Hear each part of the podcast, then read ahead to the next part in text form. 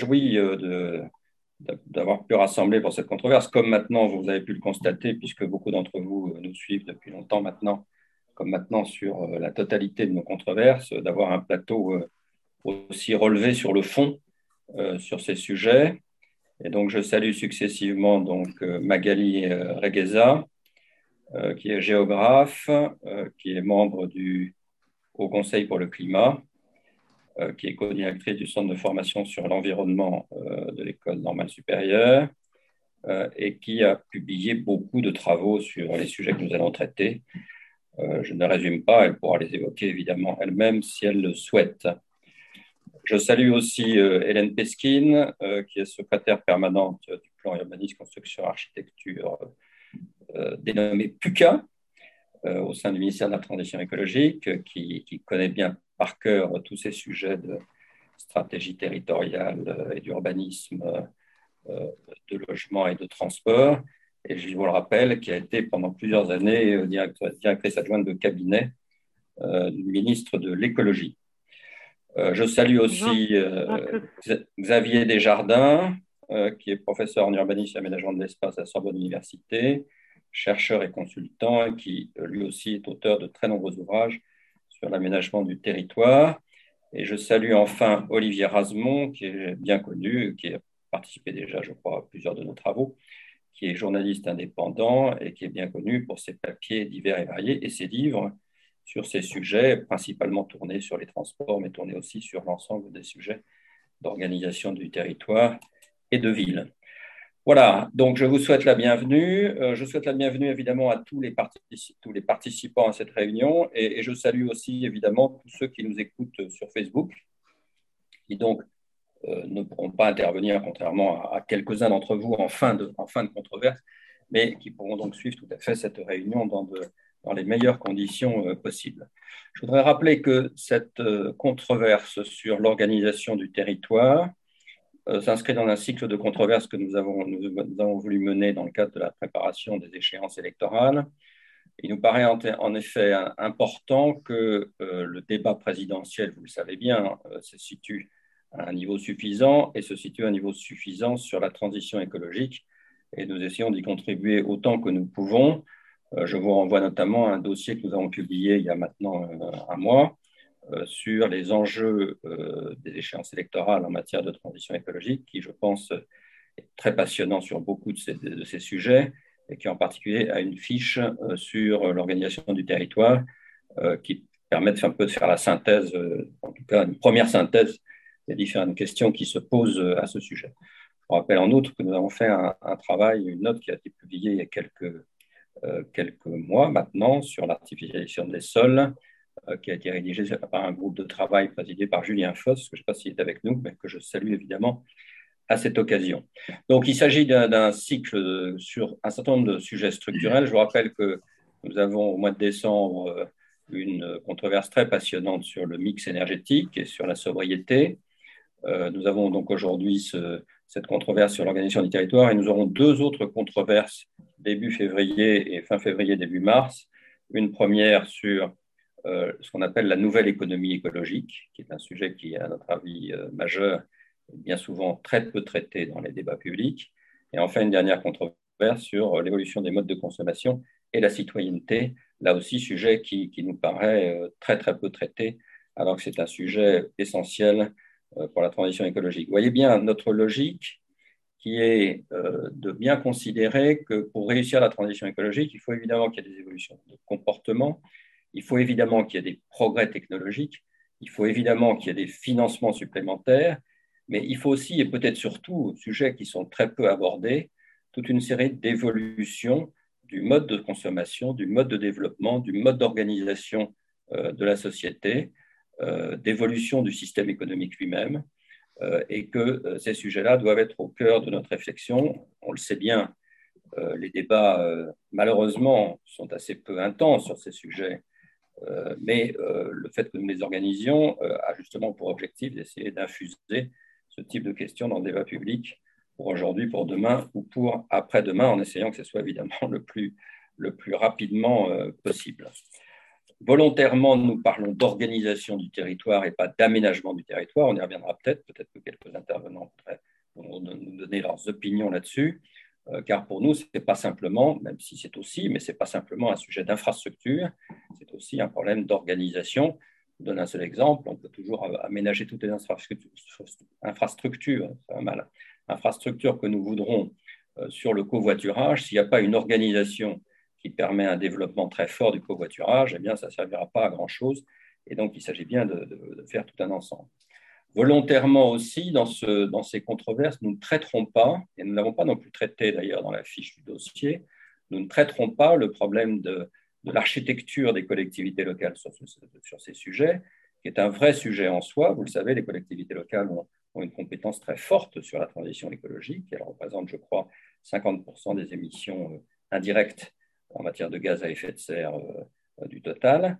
Donc elles ont des compétences très fortes. Euh, il est évident que le millefeuille territorial et une certaine dispersion des compétences ne facilitent pas la transition écologique, mais ce n'est pas le sujet d'aujourd'hui. On n'a pas voulu le traiter parce que c'est un sujet en soi euh, et c'est un sujet qui a d'ailleurs de, multiples composantes et donc on n'a pas voulu confondre les, les, sujets, sachant d'ailleurs en plus que quand on parle d'organisation et d'aménagement du territoire dans ce pays depuis 10 ou 20 ans, contrairement, je dirais, à ce qui s'était passé dans l'après-guerre, on ne parle pratiquement exclusivement que, de ces sujets de compétences et de décentralisation, et très peu des sujets véritables que pose le problème de l'organisation du territoire dans notre pays au regard de la transition, la transition écologique. Et donc, c'est pour ça qu'on a voulu euh, écarter ce sujet, même si on a tout à fait conscience qu'il se pose évidemment. Nous souhaitons enfin que ces controverses, comme d'habitude, euh, soient assez concrètes, c'est-à-dire puissent déboucher pas simplement sur des, vœux d'intention, mais aussi qu'on essaie d'aborder concrètement, et j'y verrai en ce qui me concerne dans mes questions, on essaie d'aborder concrètement, savoir non seulement quel est l'objectif que l'on vise, savoir comment on y arrive d'une manière ou d'une autre, quelles sont les, mesures que nous avons à prendre pour y arriver. Je vous propose donc que le débat euh, s'organise de la façon suivante, en trois thèmes successifs d'une vingtaine de minutes chacun.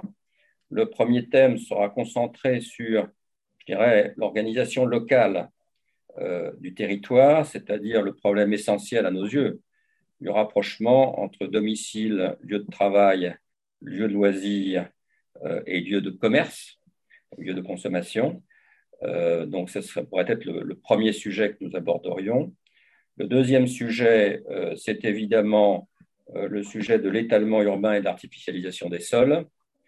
Euh, sujet évidemment absolument essentiel et sur lequel euh, il y a beaucoup de choses à dire.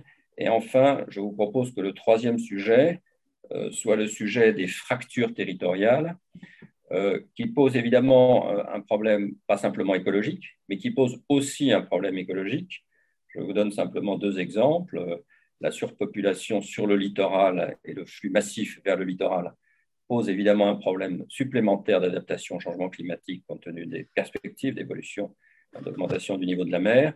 Deuxième exemple, la dévitalisation d'un certain nombre de zones rurales pose évidemment un problème quand on voit en particulier l'implantation des logements vides euh, dans un certain nombre de zones euh, et pose évidemment un problème, y compris en termes de, euh, de consommation d'espace et de consommation d'énergie.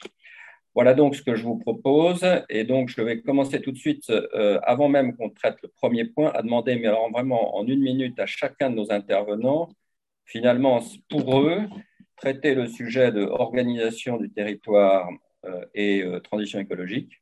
Qu'est-ce que ça veut dire concrètement en une minute chacun Et en commençant peut-être en tout honneur à Magali Regueza, si on est d'accord. Donc, en une minute, Magali Regueza, organisation du territoire, organisation du territoire et transition écologique. S'il y avait une chose à retenir en une minute, qu'est-ce que ça serait Pour moi, c'est par là que passe la transition. C'est-à-dire que c'est l'instrument invisible euh, qui est en fait un levier euh, qui permet d'aborder l'ensemble des dimensions de la transition écologique aussi bien euh, dans les questions, les dimensions politiques, opérationnelles, dans les problèmes de temps, et qui permet en fait d'agréger un ensemble de sujets euh, qui sont pour l'instant traités de façon très sectorielle, en silo.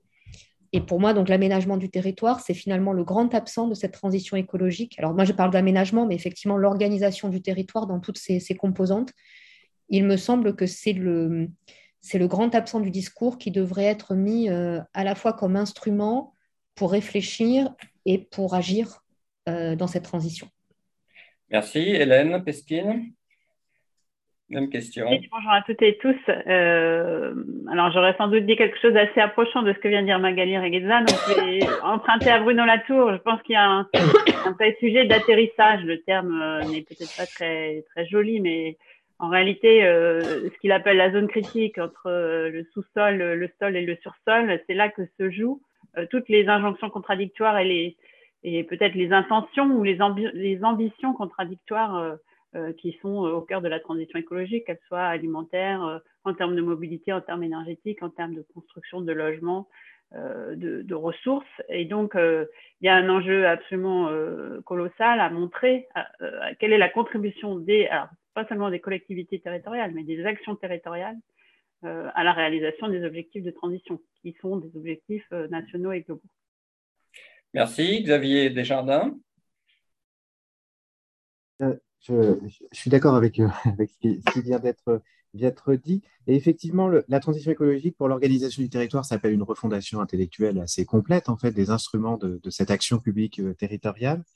Et, je prendrai un exemple emprunté à vos mots introductifs, euh, Jérôme Guibert, c'est actuellement l'aménagement du territoire est principalement conçu comme un mode de relation entre l'État et les collectivités locales, ce qui fait qu'on est globalement hors sujet, et même vraiment beaucoup hors sujet.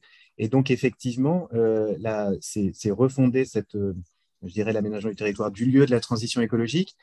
Et aussi, ce qui est intéressant avec la question territoriale, c'est que euh, les transitions, les rythmes des transitions, leurs modalités pratiques sera sûrement différent, je pense souhaitable d'ailleurs, entre les territoires. Donc, c'est aussi penser la diversité des modèles de transition auxquels nous invite cette réflexion entre organisation du territoire et, et, transition écologique. Merci Olivier Erasmont. Oui, bonjour, merci, merci de, m'accueillir dans les locaux de la fabrique écologique. Euh, alors, euh, je, prendrai deux exemples simplement pour compléter ce qui a déjà été dit. Euh, je connais, et beaucoup d'entre vous connaissent en ville des gens qui, dans toutes les villes, qui se développent, se, se, battent pour essayer de développer le vélo, pour considérer que c'est un moyen de transport sous, aujourd'hui sous-utilisé et, très vertueux. Et dans, les, dans, dans les régions peu peuplé. Il y a aussi des tas de gens qui se battent pour le train, pour essayer de faire venir, euh, euh garder leur train, garder leur gare. Euh, et j'en ai rencontré un peu partout. Et à chaque fois, c'est vraiment beaucoup d'énergie et ils sont, ils sont très vertueux et ils sont officiellement soutenus par tous les discours. Tous les discours disent ah oui, c'est très bien tous ces gens. Et en fait, euh, dans la vraie vie, euh, ils sont confrontés à une dispersion des pôles d'activité, des pôles d'emploi, des, euh, de, de, de, des logements. Dans la vraie vie, eh bien, en fait, on a les, les, mêmes, les mêmes institutions qui, qui célèbrent tous ces discours, en réalité, continuent à étaler en fait les attributs euh, urbains, ce qui fait que des lignes de chemin de fer euh, qui pourraient être vitalisées, ben, elles ne le sont pas parce qu'on continue à construire des autoroutes à côté et à considérer qu'on va mettre une zone d'activité toujours plus loin ou euh, des emplois toujours plus loin.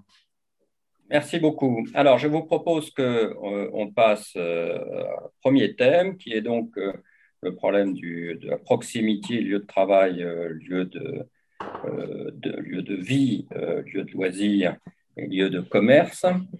Euh, Xavier Desjardins, euh, un mot d'abord sur le diagnostic. Est-ce qu'on peut dire que sur ce sujet euh, d'organisation, est-ce qu'on peut dire qu'on a une évolution à peu près constante depuis plusieurs décennies qui est de séparer ces différentes fonctions dans l'organisation d'un territoire?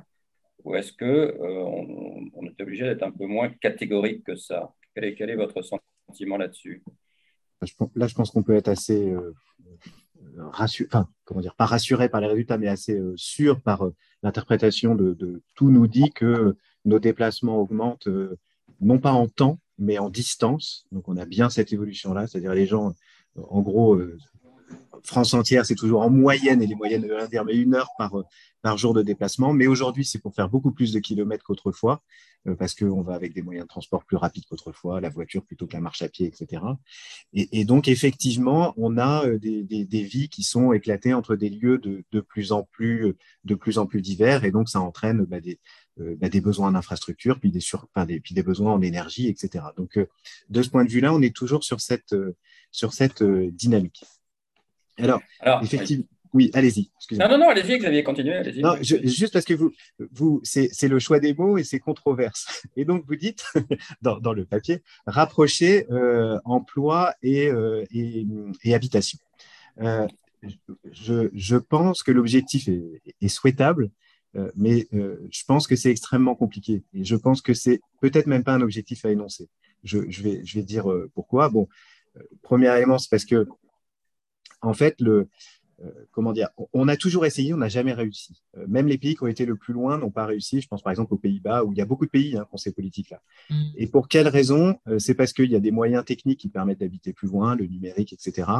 Il y a aussi l'évolution de nos modes de vie qui font que, hors résidence secondaire, il y a 10% des Français qui vivent chaque semaine dans deux logements différents l'étudiant chez ses parents, l'amoureux qui est de temps en temps chez lui, de temps en temps chez quelqu'un d'autre, etc., etc. Et donc ça, euh, ça fait ces 10%. Donc en fait, rapprocher, par exemple, prenons ces 10% des Français qui ont deux habitations euh, permanentes, on va dire pas de résidence secondaire, au-delà de ça, euh, rapprocher de quel logement? Voilà. Donc ça, ça, et puis de quel travail, puisqu'on a aussi de plus en plus de travail multisite. Donc en fait, par contre, je pense que la proximité recherchée à augmenter les proximités, ça oui, c'est bien évidemment souhaitable, possible, par renforcement des, dirais déjà donner du confort au transport lent, euh, la marche à pied, le vélo, euh, par la limitation de la taille des commerces, etc. Mais, mais donc, en fait, je pense que l'entrée proximité par rapprochement emploi-résidence euh, me paraît en fait un objectif, un objectif insaisissable. Voilà, c'est pour lancer, pour dire que j'ai une différence. Alors, c'est très bien, ça, ça lance très bien. donc, je suis tout de suite controverse. Très bien, qu'est-ce qui veut réagir sur, sur ce sujet Olivier? Oui, euh, alors c'est vrai, Xavier a raison, ça semble très difficile.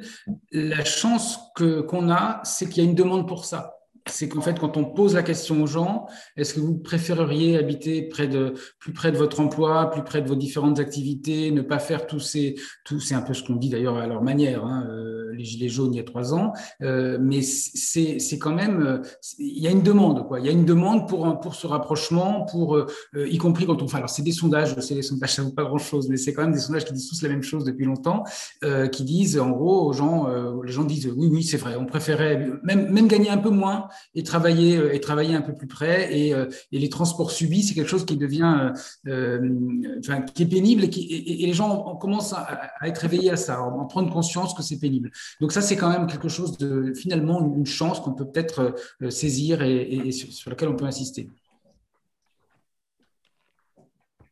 Très bien. Excusez-moi, j'ai été, interrompu. Hélène, oui.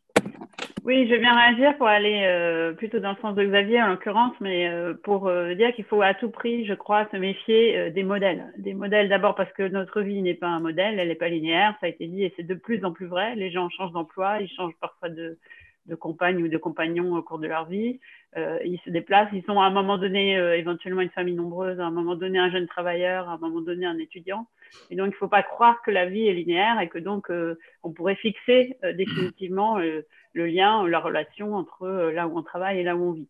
Et ce serait même sans doute euh, une erreur. Et c'était un peu le, l'objectif hein, de la maison individuelle du rêve pavillonnaire que de se fixer définitivement dans un quartier qui devient le nôtre euh, avec les aménités qu'on aurait choisies et notamment le rapport à une forme de nature un peu artificialisée. et puis on a un peu déchanté pour plein de raisons, y compris ces, raisons sociologiques qui font que les familles ne sont pas complètement stables dans le temps, que les emplois ne sont plus du tout stables dans le temps, et qu'effectivement, dans un couple, la plupart du temps, les deux euh, euh, époux travaillent. Donc, première euh, remarque, il y a eu tout un tas de réflexions autour de la ville du quart d'heure. Je n'en citerai pas l'auteur principal, mais moi, je, je m'inscris vraiment au faux contre ce concept. Je pense qu'il faut absolument apprendre à articuler les fonctions urbaines entre elles, c'est-à-dire à avoir à la fois les activités des commerces et de l'emploi du logement et des équipements, euh, c'est important dans les différents quartiers. Donc c'est là qu'il faut travailler. Comment est-ce qu'on on articule différentes fonctions dans des quartiers donnés pour que certaines choses puissent se faire à, distance courte et d'autres à distance plus longue. Mais euh, pour moi, euh, l'assignation à résidence façon kilomètre autorisé lors du Covid, pour moi, c'est totalitaire. C'est une très mauvaise manière de penser la ville. Donc je, je pense qu'il faut, en tout cas, se garder euh, de cette espèce de modèle idéal qui ne le sera jamais, ni pour les gens, ni pour les urbanistes, et qui euh, pourrait nous, nous, en tout cas, nous emmener dans un, dans, une fausse piste par rapport à des propositions qui peuvent être faites. Magali. Alors, plusieurs réactions. Euh, la première, effectivement, c'est intéressant. On parle transition écologique et, euh, organisation du territoire, et tout de suite, on arrive aux mobilités, euh, qui sont quand même un des nerfs de la guerre, effectivement. et mobilité, d'emblée, on est sur la mobilité de proximité, hein, la mobilité domicile-travail, mais très vite, on voit qu'en fait, elle excède le périmètre de la ville. Xavier dit bien, hein, c'est multi-résidence et multi-appartenance. Euh, deuxièmement, euh, ce qu'a dit Olivier, c'est intéressant aussi parce que l'enquête mobilité de l'INSEE, qui a été publiée donc euh, l'année dernière hein, sur 2019, enfin 2018-2019, elle montre en fait une contradiction aussi chez nos concitoyens, c'est-à-dire d'un côté, oui effectivement, on veut se rapprocher, oui c'est compliqué les mobilités, tout ça, mais la voiture, le pavillon, enfin un ensemble de valeurs restent prédominantes et donc sont contradictoires aussi avec ce désir de proximité. Euh, derrière ce qui est dit, moi je sens qu'il y, a plusieurs mythes en fait à, casser. Euh, le premier, c'est un peu celui de la poule et l'œuf, qui serait de dire que euh, on, alors je ne sais pas qui c'est on, hein, je ne sais pas, la main invisible, j'en sais rien, peut décider de comment les hommes, les activités, les infrastructures se, répartissent sur un territoire. Et parce qu'on va poser à droite une gare, à gauche euh, une route, euh, et puis un peu plus loin euh, un écoquartier, on va tout de suite avoir une ville qui sera plus dense, moins dense, je ne sais pas. là, je pense qu'il ne faut pas faire de l'aménagement ce qu'il ne peut pas faire. Et quand on est en géographie, on apprend souvent le mythe de la gare des betteraves. Hein. Vous mettez une gare TGV, pourquoi des fois ça marche, pourquoi des fois ça ne marche pas. Deuxièmement, il y a ce sujet de l'urbain. Euh, et là aussi, on parle de la ville. Il faut bien comprendre qu'aujourd'hui, sur les territoires, il y a une vraie différence entre la ville et l'urbain. Et donc, ce que disait Hélène, c'est intéressant parce que la question, c'est est-ce qu'on s'intéresse vraiment aux villes, dans ce qu'elles représentent de matérialité, de densité ou de concentration, ou est-ce qu'elles s'intéressent plutôt à des modes de vie urbains qui posent des questions d'accès aux services publics, d'accès euh, à l'emploi, d'accès à la culture, d'accès à un tas de choses, mais qui ne se construisent pas forcément sur des euh, formes spatiales qui sont celles de la ville. Et ça, ça va poser un problème très immédiat parce qu'on euh, va en gros avoir deux tendances extrêmes dans la transition écologique. La première, c'est l'hyperconcentration vers des métropoles qu'on va essayer de rebâtir pour qu'elles soient plus inclusives, plus justes, plus résilientes. Enfin, euh, donc on va faire du, du concentré mais nouveau modèle. Et en laissant des espaces vides une grande partie du territoire vide où on pourra mettre la protection de la biodiversité, la production d'énergie, l'alimentation, etc. Ou est-ce qu'au contraire, on va vers des modèles à l'inverse beaucoup plus polycentriques et on revoit aujourd'hui monter le thème, par exemple, des villes moyennes, avec d'ailleurs les mêmes enjeux sur euh, la ville moyenne, modèle d'intermédiation. Enfin, on revient dans les débats des années 80, c'est assez intéressant. Dernier point, je rappelle quand même, et ça c'est toujours absent, on est dans un climat qui change. On est dans un environnement qui change. Ce qui veut dire que d'emblée, nos discussions, elles n'ont de sens que si nous prenons en compte un ensemble de pressions, je ne dis pas de déterminants, mais de pressions supplémentaires sur les systèmes, qui font que les valeurs, les coûts-bénéfices, euh, les modalités de gouvernance, les aspirations peuvent évoluer extrêmement vite. Parce que dans un climat qui change, en réalité, on voit bien qu'un ensemble de, choses qui semblaient acquises euh, ne le sont plus et que les politiques climatiques qui vont être mises en place, alors de façon soit euh, volontaire, soit subie, elles vont faire que certains facteurs qui incitaient les populations, les activités, euh, les entreprises à s'installer ici ou ici ne vont plus du tout être, entre guillemets, rentables. Et donc, quand on va avoir, par exemple, une augmentation du coût des énergies fossiles, indépendamment des taxes carbone, etc. Quand on va avoir de nouvelles pressions sur les ressources alimentaires, agricoles, quand on va avoir des questions sur l'eau, quand on va avoir des questions d'exposition au risque, de toute façon, on ne pourra pas, il va y avoir de nouvelles donnes, si vous voulez, dans l'équation de l'aménagement qui font que notre discussion n'a plus de sens si on ne prend pas ce climat qui change dans les scénarios. Et pour conclure, je dirais que ce qui est très intéressant aujourd'hui, c'est qu'aucun document de planification ne prend en réalité à bras le corps cette question du climat qui change. Les zonages, euh, euh, les, différents instruments d'urbanisme sont encore très en retard dans l'intégration de ce climat qui est en train de changer, mais pas en tant qu'augmentation des températures, en tant que tous les impacts euh, qui vont être ceux d'un climat qui change à horizon 10-15 ans. Hein. Je ne vous parle pas de 2100 ou même 2050, je vous parle de 2030-2040. Et ça, ça va changer la donne. Et quoi qu'on fasse, du coup, notre débat, il va très vite être obsolète. Merci Magali. Alors, je voudrais revenir une seconde sur les trajets domicile-travail. Euh, parce que, quelles que soient en effet les difficultés, euh, les, classements des modes de vie, etc., etc., on constate quand même qu'il y a un accroissement permanent de la distance parcourue par les salariés, euh, même une augmentation, en tout cas pour beaucoup de salariés, du temps passé dans les temps de trajet entre le domicile et le travail, avec certes pour ceux qui ont la chance de, pouvoir télétravailler quelques jours par semaine, ce qui, je pense, va durer une atténuation de ces difficultés, mais néanmoins, euh, difficultés qui existent. Et à côté de ça, on a une logique d'implantation des entreprises qui euh, est principalement fondée sur euh, le coût du terrain, sur la proximité des consommateurs, la proximité logistique, mais en aucun cas sur la proximité des salariés susceptibles d'être embauchés dans l'usine qui est créée. Est-ce qu'il n'y a quand même pas là, est-ce que cet exemple-là montre, et parmi d'autres, montre qu'il y a quand même pas, il y a quand même une nécessité pour un certain nombre de politiques publiques de travailler sur la réduction de ces temps de trajet contraints et donc sur des dispositifs d'incitation à une organisation du territoire différente. Qu'est-ce qui veut réagir à, ce, à ça, Hélène? Oui, je veux réagir en mettant deux nuances. Euh, d'abord, euh, y, compris les zones pavillonnaires et les lotissements, euh, voire les cités ouvrières, ont été construites à l'époque auprès des emplois. Donc il y avait quand même cette logique d'avoir à proximité de l'usine de quoi loger les employés. Ça, ça a bien perduré jusqu'à la fin des années 80, début des années 90, dans cette logique-là. Aujourd'hui, il se trouve que ces emplois-là, ils disparaissent très vite et et de tous les territoires périurbains, disons, où ils ont pu être euh, implantés euh, depuis le début du XXe siècle, ils ont quasiment disparu. Et donc, c'est aussi les emplois qui sont déplacés, c'est pas seulement les logements qui ont été construits à distance.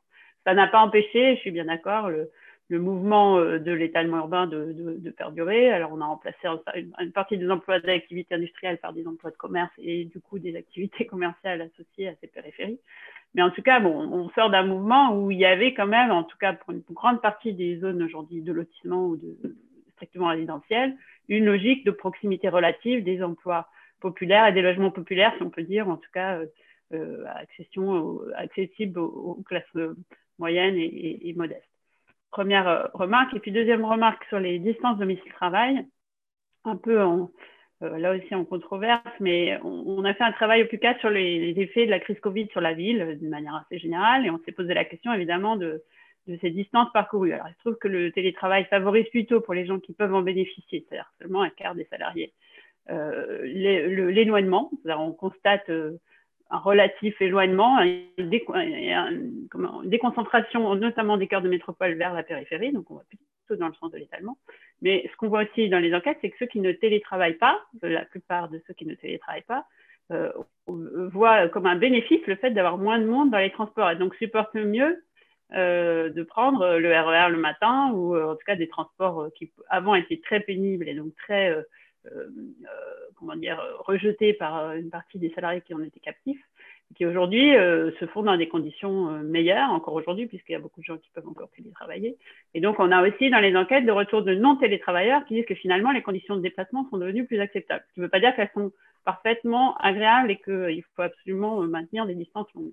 Mais en tout cas, il y a un peu de, de nuance ou de subtilité à, apporter à cette idée que loin c'est mauvais. Voilà. Et puis par ailleurs, un dernier point peut-être par rapport au télétravail, c'est que le fait qu'une partie des gens euh, travaillent euh, chez eux et dans leur quartier a aussi donné euh, une valeur nouvelle au quartier résidentiel, y compris en, tissu de faubourg, etc., où les commerces de proximité se sont réveillés et, revitalisés à, l'occasion de cette évolution des modes de travail qui sont liés au télétravail. Donc, il faut aussi regarder un peu par zoom sur ce que ça peut créer, à la fois dans les ressentis des gens par rapport à cette difficulté de transport, dans leur capacité à rester sur des modes de transport euh, durables, parce qu'effectivement, là, je parle de, de, de, voyageurs qui utilisent les transports en commun, euh, c'est peut-être différent quand euh, ils utilisent leur voiture. Cela dit, s'il y a moins de bouchons, il y a aussi moins de pénibilité. Reste à savoir si c'est acceptable par rapport aux enjeux du changement climatique de maintenir des gens dans leur voiture pour aller au travail le matin. Parfois, ils n'ont pas le choix. Merci, mais en tout cas, ne, pas trop simplifier, disons, le débat, parce qu'en réalité, on est devant des, des, réalités plus complexes. Merci, Xavier, puis Olivier, en demandant d'être relativement bref mais ce qu'ils font très bien jusqu'à présent. Non, juste un élément. L'augmentation des, distances parcourues quotidiennement, euh, lors de la dernière décennie, la classe d'âge qui a le plus augmenté ces distances en proportion, c'est les plus de 75 ans. Et la plupart d'entre eux ne sont plus salariés, bien heureusement. Et, donc, ça, et donc, parce qu'ils vont voir leurs petits-enfants, ils vont faire des courses, ils ont des amis, etc. etc. Et c'est tant mieux, ils sont en bonne santé, ils ont une voiture, ils ont un pouvoir d'achat qui leur permet, etc. Donc, pour, pas tous, malheureusement. Donc, ça, ça c'est bien. Euh, donc, non, mais ça veut dire que la question de la proximité se joue bien évidemment avec le travail, mais pas que, parce qu'on voit bien que cette augmentation, même ceux qui sont hors enfin, plus de travail, euh, salariés en tout cas. Euh, l'autre élément, ça veut dire, je pense que quand même la proximité, d'une certaine manière, je ne dis pas qu'il ne faut pas être défaitiste, et oui, peut-être que la question, c'est donner envie à des proximités. Ben, c'est donner, c'est que le, les transports non motorisés soient partout agréables. Et par exemple, euh, la proportion de gens qui euh, travaillent à moins de 7 km de chez eux, en Ile-de-France, c'est la même à Paris intramuros que dans le périurbain.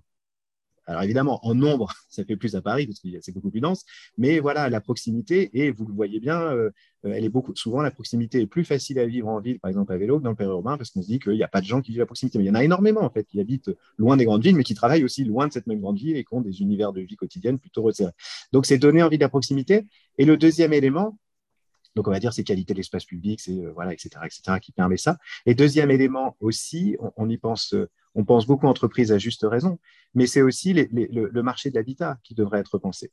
Et par exemple, là, je prends encore un exemple francilien, mais parce que moi, ça fait, je vois ça depuis tout le temps et ça m'énerve. Euh, la question du logement social. Pourquoi c'est si compliqué de changer de HLM Alors que, et, et là, je pense qu'il y a des ressorts je dirais, de transformation de recours à proximité qui sont peut-être plus rapide et plus effectif que par un dispositif qui taxerait les entreprises dont les salariés travaillent à plus de 10 km, etc., où on imagine que euh, les pistes d'action, je ne dis pas qu'elles n'existent pas, mais apparaissent euh, réduites, difficiles, complexes, etc., alors que, euh, voilà, simplifier les mutations, les échanges d'appartements, etc., euh, d'accord, ok, les boîtes HLM, elles sont différentes les unes des autres, mais je sais pas, il pourrait y avoir une bourse régionale d'échange ou je ne sais quoi. Donc voilà, là, on voit bien qu'il y a des pistes, et puis on peut aussi penser au marché euh, euh, de la vente, peut-être voilà lever certains freins à la vente, etc.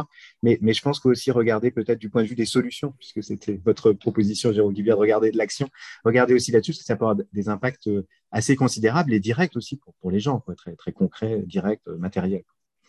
Et pour l'environnement. Je suis pleinement d'accord. La mobilité au sein du logement social est une question très, très importante sur ce sujet et qui est bien mal réglée. Olivier.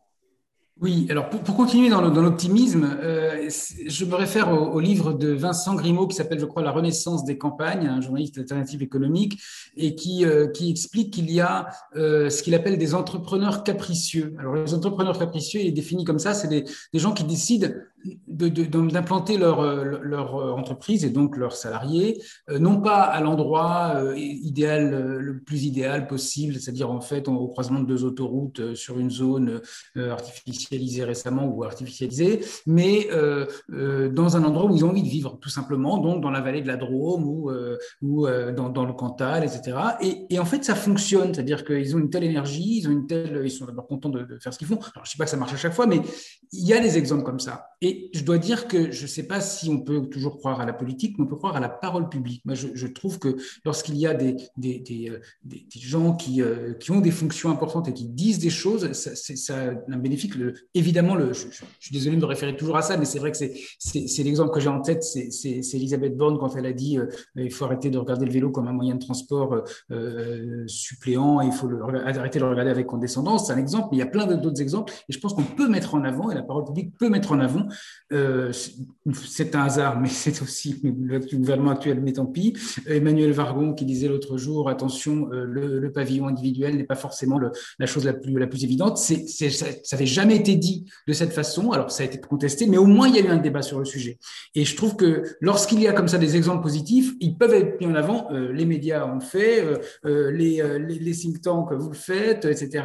Les, universitaires, vous le faites. Mais je trouve que c'est intéressant aussi quand, les élus le font parce que ça, ça a un certain poids et ça montre finalement non pas forcément ce qu'il faut faire. Je ne pense pas non plus, comme, comme disait Hélène, qu'on puisse dire aux gens, voilà, vous devez habiter, voilà comment ça doit être. Non, mais voilà des choses positives qui finalement, et je le disais tout à l'heure, va dans le sens de ce que de ce que veulent plutôt les gens, donc ça va plutôt dans c'est plutôt vertueux. Magali?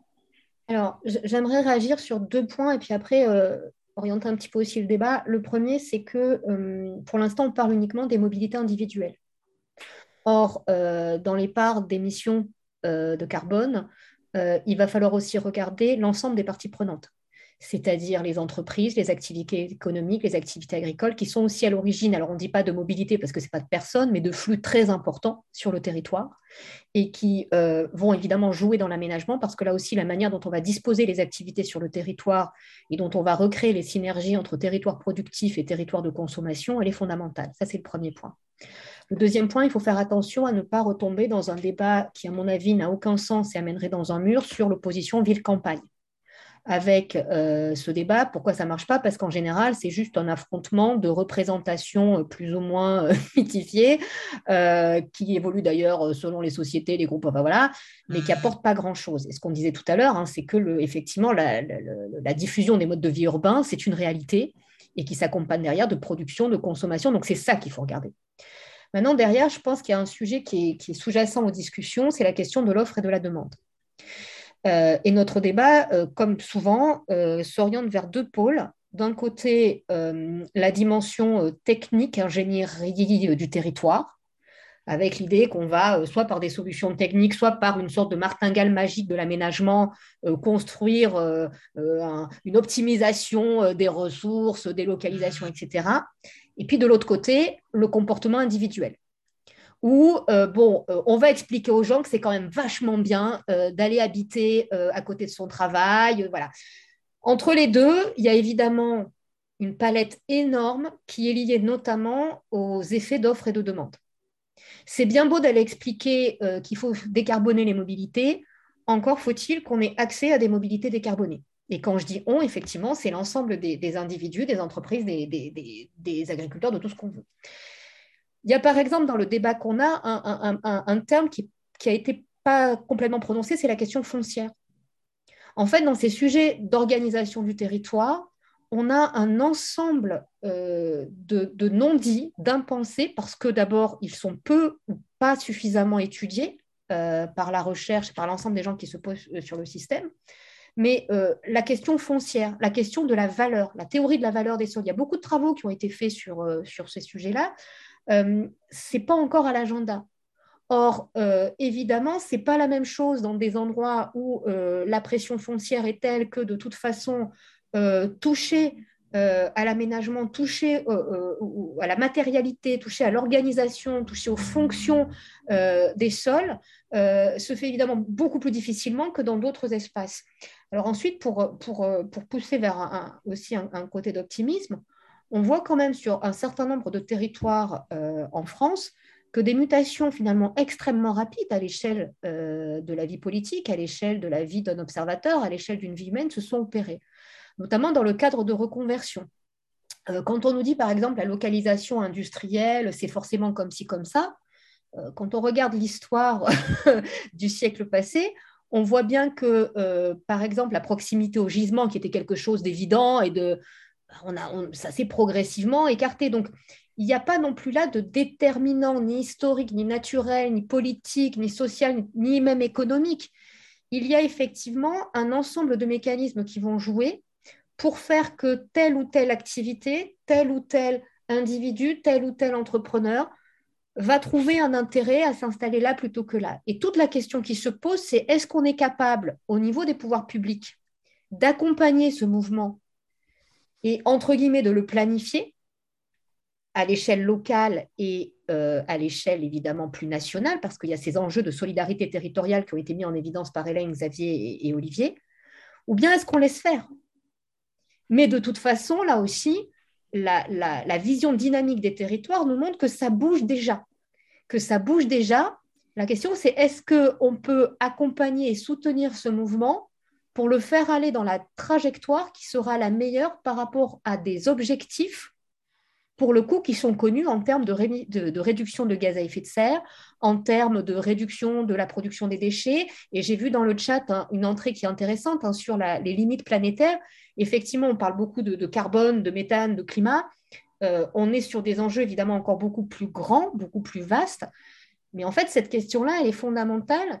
Et, finalement, là encore, elle, est invisibilisée. Parce que derrière, on va rester sur des, visions un petit peu manichéennes. Merci. Hélène, pour une intervention brève, peut-être, de réaction. Et puis, euh, on va passer au deuxième sujet. Oui, très bref, parce que je crois que le français va venir dans la deuxième question.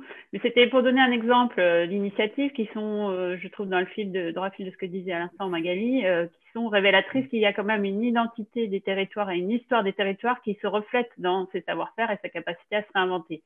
Et donc, si on est dans cette logique de se réinventer en faisant le triptyque éviter, réduire, compenser notre impact sur l'environnement, j'ai un exemple en tête très intéressant dans une petite ville, à Tournu, en Bourgogne où euh, la, municipalité a changé euh, aux dernières élections et elle a été prise par une, un collectif citoyen qui s'était mobilisé euh, les années précédentes contre un centre commercial. C'est une histoire assez intéressante puisqu'en fait, c'est une mobilisation d'habitants qui s'était opposée à un centre commercial qui allait se développer sur une zone agricole, classiquement. Le maire a été battu, l'équipe arrive au, pouvoir et lance un projet, un projet de transition, on peut dire, autour de l'alimentation, sachant que Tournu est une grande ville de la gastronomie, pour ceux qui la connaissent. Et donc, c'est en fait très ancré dans un territoire viticole, dans un territoire où euh, euh voilà, l'histoire du lieu autour de la qualité alimentaire est, est, très inscrite. Il y a un projet social derrière, il y a un projet d'insertion, etc. Et donc, on peut aussi construire, et je pense que c'est aussi dans, dans, la partie un peu recommandation, euh, construire des projets de territoire durable à partir de, de, ressources qui sont un peu immatérielles, en fait, qu'on n'a pas forcément identifiées, euh, qui sont plus effectivement les ressources minières, euh, agricoles qu'on connaissait, très matérielles, mais qui sont d'autres ressources de savoir-faire, d'une histoire qui peut s'inscrire dans la durée et qui souvent a marqué euh, les esprits sur le territoire et aussi l'esprit d'entreprise, sans parler d'entreprendre. C'est souvent ça qu'on trouve dans, les histoires industrielles euh, étonnantes qu'on peut découvrir dans des petites ou moyennes villes, par exemple. Merci beaucoup. Alors, pour aborder le deuxième sujet, moi, je vais être assez brutal euh, parce que le sujet de, de l'artificialisation des sols, le diagnostic est bien connu, de l'étalement urbain aussi. Donc moi, je voudrais vous faire réagir, euh, celui ou celle qui prendra la parole en premier, euh, vous faire réagir sur le sujet suivant.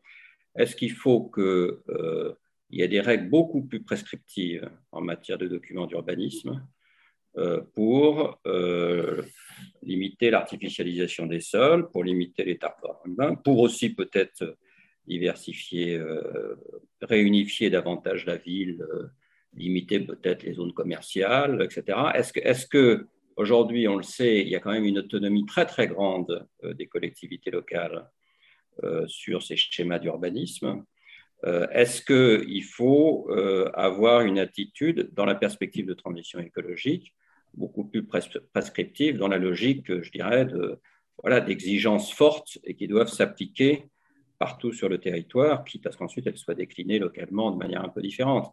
Et aujourd'hui, on n'en est pas de on on est pratiquement aujourd'hui dans le laisser-faire. Et on le sait bien, moi-même je l'ai vécu puisque j'étais élu local pendant très longtemps, euh, on, sait très bien que le laisser-faire, ça, aboutit à ce que tout le monde a sa petite zone commerciale, tout le monde a sa petite, euh, son petit lotissement, euh, chaque commune, y compris dans une intercommunalité, pour plaire, satisfaire aux élus. Et que cette logique-là est une logique qui est totalement incompatible avec une organisation du territoire telle qu'on peut la rêver en matière de transition écologique. Alors je sais bien que ça ne fait pas très plaisir de poser cette question, mais je pense qu'elle se pose inévitablement. Magali, euh, je vous laisse la parole. alors, mes, mes, petits camarades là sont sans doute beaucoup plus compétents que moi sur le sujet, mais je vais juste vous donner un exemple par rapport à ce que je connais sur les risques naturels. Il existe un arsenal de mesures juridiques pour contraindre l'occupation des zones à risque. Mais quand je dire un arsenal, on a sans doute un des systèmes les plus contraignants sur le papier en Europe.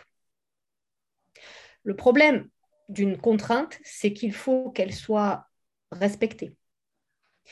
Et euh, il y a eu des tas d'études sur ce qu'on appelle les plans de prévention des risques qui, dans l'idée, sont un, document absolument euh, génial puisque c'était enfin, une des premières fois où on articulait le droit de l'environnement avec le droit de l'urbanisme.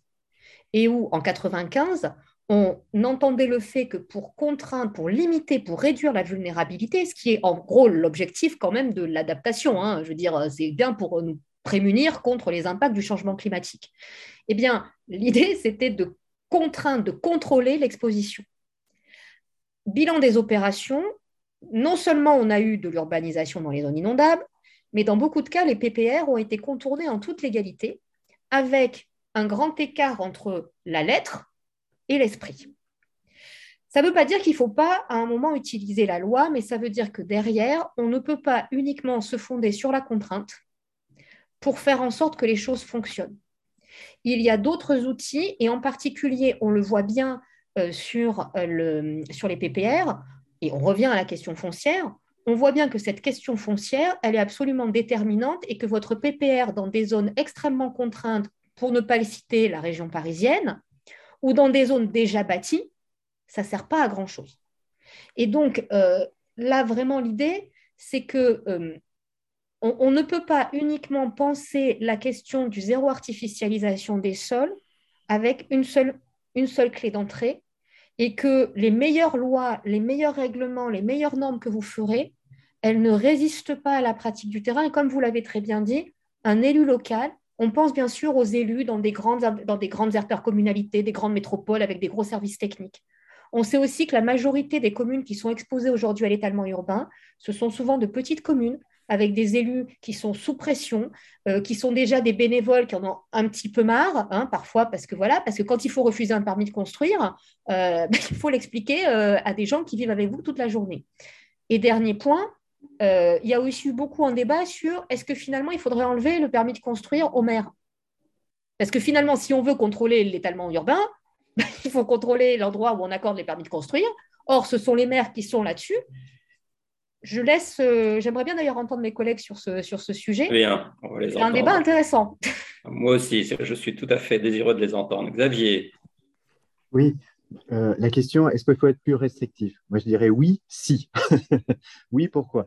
Euh, Dans beaucoup de collègues, enfin, par exemple, si vous avez sur Internet un collègue Eric Charme, euh, disent que Lausanne, c'est pas bien pour deux raisons que je partage. La première, c'est qu'il y a une très grande ambiguïté sur ce qu'on mesure, etc., etc. Et d'ailleurs, vous avez une note très très bien faite sur votre site qui montre voilà qu'il y a des méthodes qu'on ne sait pas vraiment ce qu'on mesure et puis qu'on définit mal les choses parce que artificiel, qu'est-ce qui est artificiel? Et on sait que le néolithique a transformé les sols grâce à l'agriculture et que c'est évidemment pas ce type d'artificialisation qu'on veut critiquer, etc. Donc il y a, des gens qui voilà. Donc de ce côté-là, je, laisse ce côté-là qui est quand même important d'un truc un peu mal bricolé, on va dire au début. Mais, mais j'aurais tendance quand même à dire oui, euh, il faut quand même un peu plus de restrictions pour les éléments que vous avez que vous avez évoqués.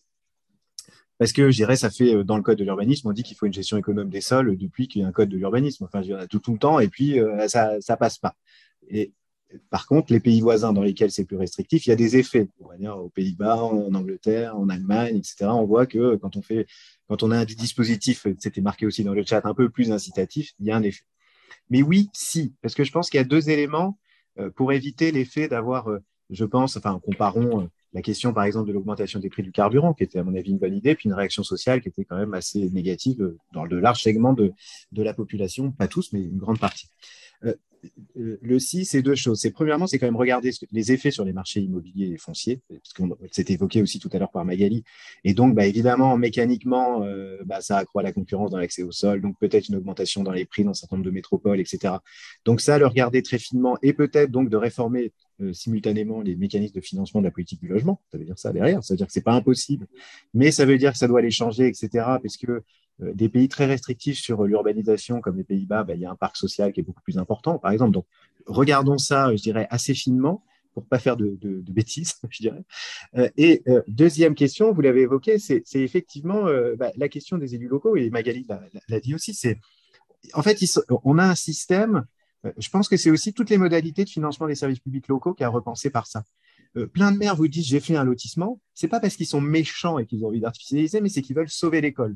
Parce que s'il n'y a pas tant de gamins, l'inspection académique dit la classe, je ferme. Donc, si vous êtes sûr d'avoir des gamins, c'est vous mettez des logements, et, etc., etc. Puis à tel prix, si vous voulez que ce soit des jeunes, il y en a des enfants, etc., etc. on sait comment ça marche.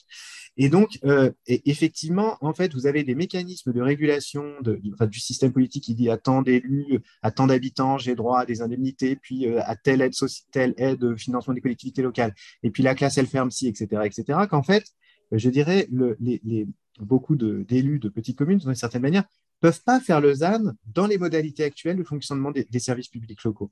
Donc, je pense que cette question-là, on voit bien, d'ailleurs, c'est ça qui est intéressant avec la transition écologique, c'est qu'on prend un petit problème, mais que derrière, il y a un vrai sujet de politique du logement et de son financement, et aussi plus globalement en fait de voilà de financement des services publics locaux et puis de la démocratie locale, comment le, refonder, parce que effectivement, euh, si euh, pas de pavillon, on ferme l'école, bah là vous êtes sûr que les élus locaux ils vont vous dire bah non c'est pas possible. Et puis que même ce serait un peu idiot du point de vue de l'écologie, parce que le bâtiment de l'école existe et ce serait dommage de fermer le bâtiment pour en construire une ailleurs, etc., etc., etc. Merci Hélène. Oui, je, voudrais repartir de, trois constats. D'abord, euh, en France, la population continue de croître. Enfin, en tout cas, c'est ce que nous dit l'INSEE. Donc, euh, il faut construire des logements. En plus, elle se elle cohabitent, etc. Donc, on a besoin de construire. Euh, et en même temps, on constate qu'on a des régions avec des logements vacants ou des villes avec des logements vacants et des villes avec des logements manquants. Donc, on a un vrai problème d'adéquation de la géographie de l'offre et de la demande. Et donc, euh, en parallèle, c'est ce que tu disais, euh, Géraud, euh, on consomme beaucoup trop d'hectares naturels, agricoles et forestiers pour l'urbanisation, entre 20 000 et 30 000 hectares artificialisés chaque année. Et, par ailleurs, on constate que ce mouvement est beaucoup plus rapide, c'est ce que disait Magali, dans les villes moyennes, pourtant relativement peu attractives et où il y a beaucoup de logements vacants, que dans les grandes villes. Donc, a mon avis, le sujet, il est plus tellement euh, législatif ou réglementaire. Ça, je vais y revenir parce que c'est quand même mon ministère qui porte la loi sur la, résilience et le climat. Il faut que je puisse en dire un mot. Mais euh, il est, euh, de, de, de, encore une fois, de l'ordre de l'atterrissage. C'est-à-dire, il faut comprendre pourquoi, dans certains territoires, on a trouvé les outils, notamment dans les métropoles, pour faire la ville sur la ville avec des opérateurs fonciers, avec des prix de l'immobilier qui permettent de faire sortir des opérations, à, certes à un coût élevé, mais à un prix de sortie élevé, mais en recyclant euh, des espaces urbains existants, alors que dans les villes moyennes, notamment celle du programme Action Cœur de Ville, on n'a pas su. Alors, on n'a pas su pour plein de raisons, et là encore, je voudrais quand même saluer euh, la démarche, malgré tout, de ce dernier gouvernement qui a mis la lumière hein, sur ces questions avec les programmes Petite Ville de demain et Action Cœur de Ville. On n'a pas su d'abord parce que l'intercommunalité euh, des lois Voinet-Chevènement a poussé à l'étalement, parce que les maires se sont partagés le gâteau pour acheter la paix sociale localement dans les intercommunalités, récupérer la dotation globale de fonctionnement. Ce sont répartis les équipements, euh, l'un la piscine, l'autre euh, le centre commercial, etc. Et, ça a plutôt, et, les infrastructures. Ça a plutôt favorisé l'étalement et vidé les centres-villes, c'est ce qu'on constate aujourd'hui. Ensuite, parce qu'il n'y a pas, je le répète, d'opérateurs fonciers économiques, euh, ni de modèles ou même d'aspiration pour autre chose que de de l'étalement, entre guillemets, euh, à la fois en offre commerciale et en, offre de logement résidentiel. Les gens euh, dans ces villes moyennes ou petites aspirent à vivre dans une maison avec un jardin et on comprend pourquoi, puisque finalement, ils n'occupent pas les, centres-villes des, villes les plus denses, en partie pour cette raison. Euh, et donc, comment est-ce qu'on rend possible désirable même l'alternative de la densité ou du centre ancien dans, dans ces territoires-là? Euh, et, surtout comment on la rend possible économiquement. Hein. C'est le principal enjeu, à mon avis, des années euh, d'application du ZAN, c'est-à-dire comment est-ce qu'on trouve de quoi financer les surcoûts d'opération dans des, espaces urbains existants, dans des villes où le marché immobilier est relativement atteint, même si effectivement depuis le Covid, il a pu augmenter un peu. Et ça, c'est tout l'enjeu des, des, modes de financement. Donc, moi, on n'est plus dans le réglementaire. Le ZAN est inscrit dans la loi. Effectivement, il s'applique de manière relativement euh, finalement relativement lente, hein, puisqu'on parle de diviser par deux euh, les surfaces à, urbaniser euh, dans les dix années à venir par rapport aux dix années précédentes. Donc, il n'y a pas zéro artificialisation brute. Hein. On est quand même sur un mouvement qui est, qui est progressif. Mais dans l'esprit, il faut trouver les outils pour financer, mettre l'effet autour du berceau des centres anciens. et donc, c'est le fonds friche, les subventions à l'aménagement, les subventions à la requalification de l'espace public, à la renaturation des centres anciens qui sont trop chauds et trop denses euh, et qui donc supportent très mal aussi les effets euh, du changement climatique et donc euh, qui ne sont pas confortables tout simplement, qui ne répondent pas aux attentes des, aspirants au logement.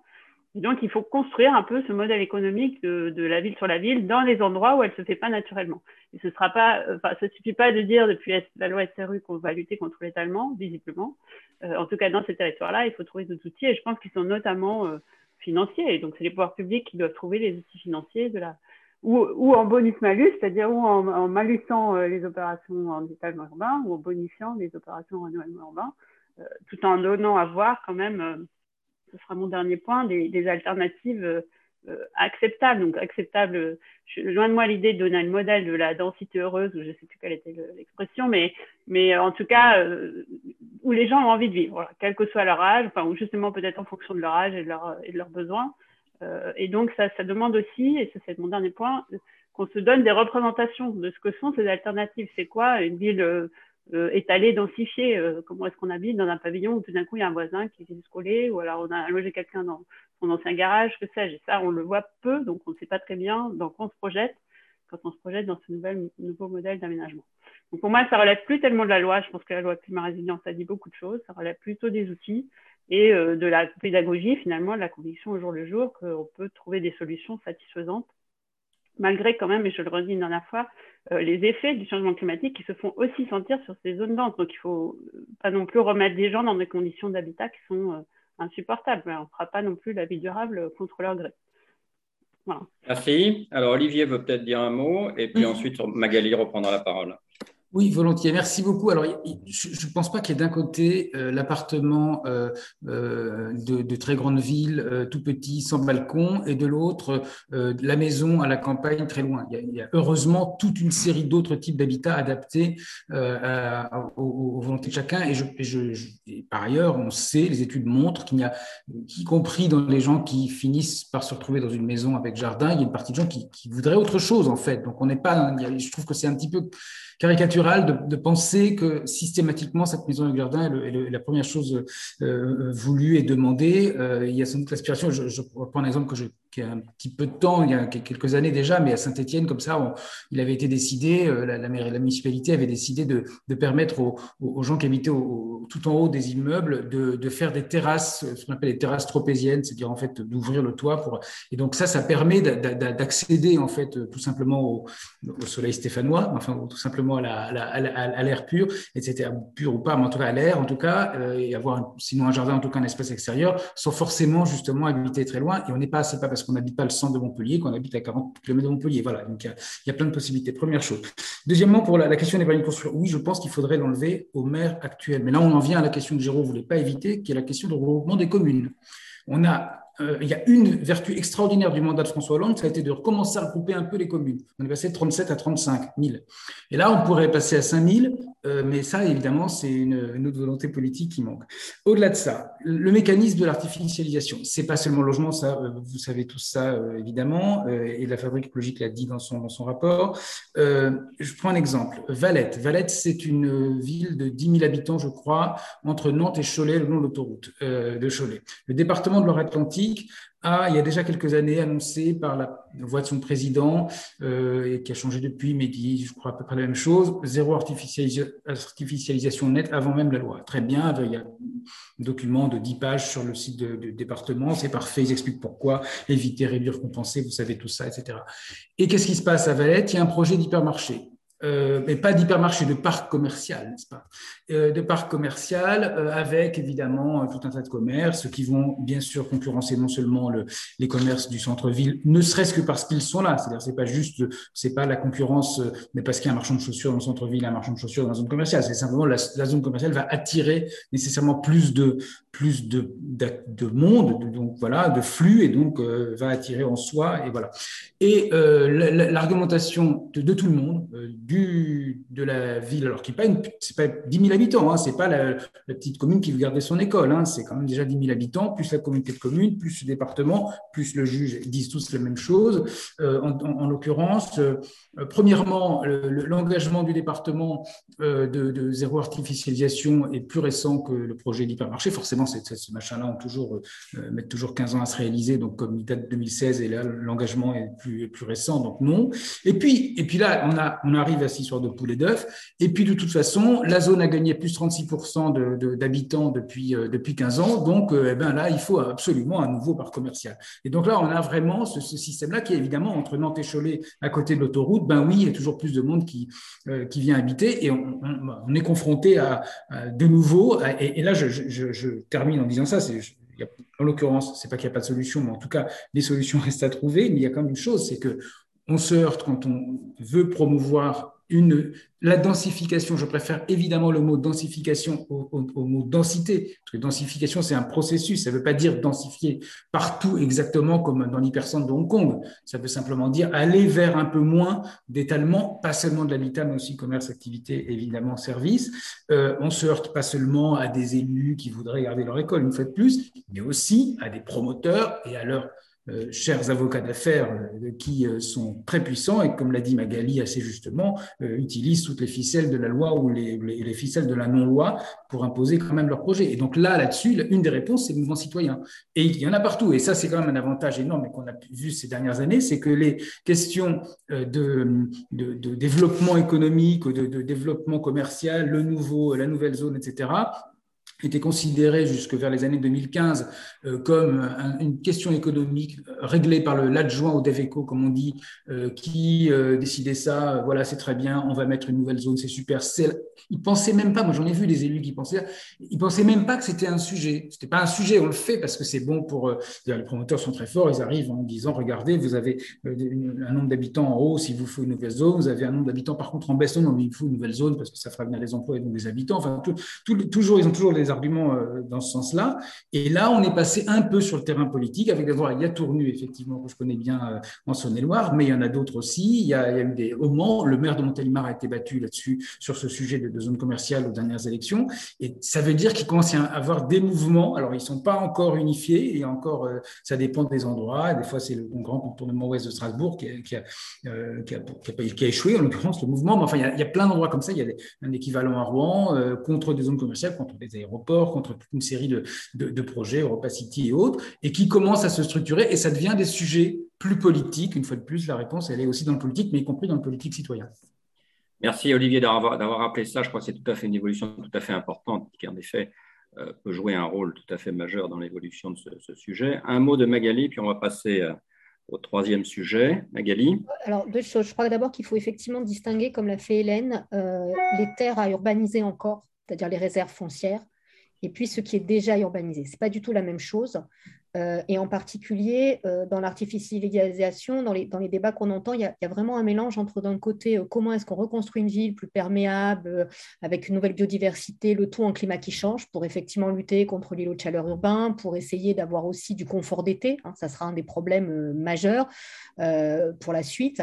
Et puis, qu'est-ce qu'on fait effectivement de l'étalement, vraiment la physique, euh, qui se poursuit dans certains endroits sur des terres agricoles, sur des terres euh, qui étaient euh, à usage différent.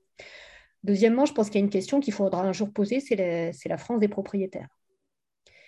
ça paraît idiot, c'est le modèle qui est celui qu'on a en France, mais il y a des pays où le sol n'appartient pas aux particuliers, mais appartient à l'État, ou appartient aux collectivités locales. Mais en fait, ça change tout.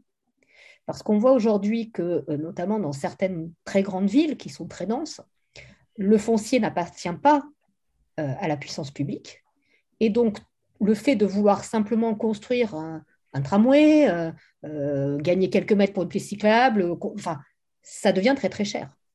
Et donc, cette question de l'idéal du propriétaire, elle va être d'autant plus remise en question par le changement climatique qu'un certain nombre de territoires ne vont plus être habitables.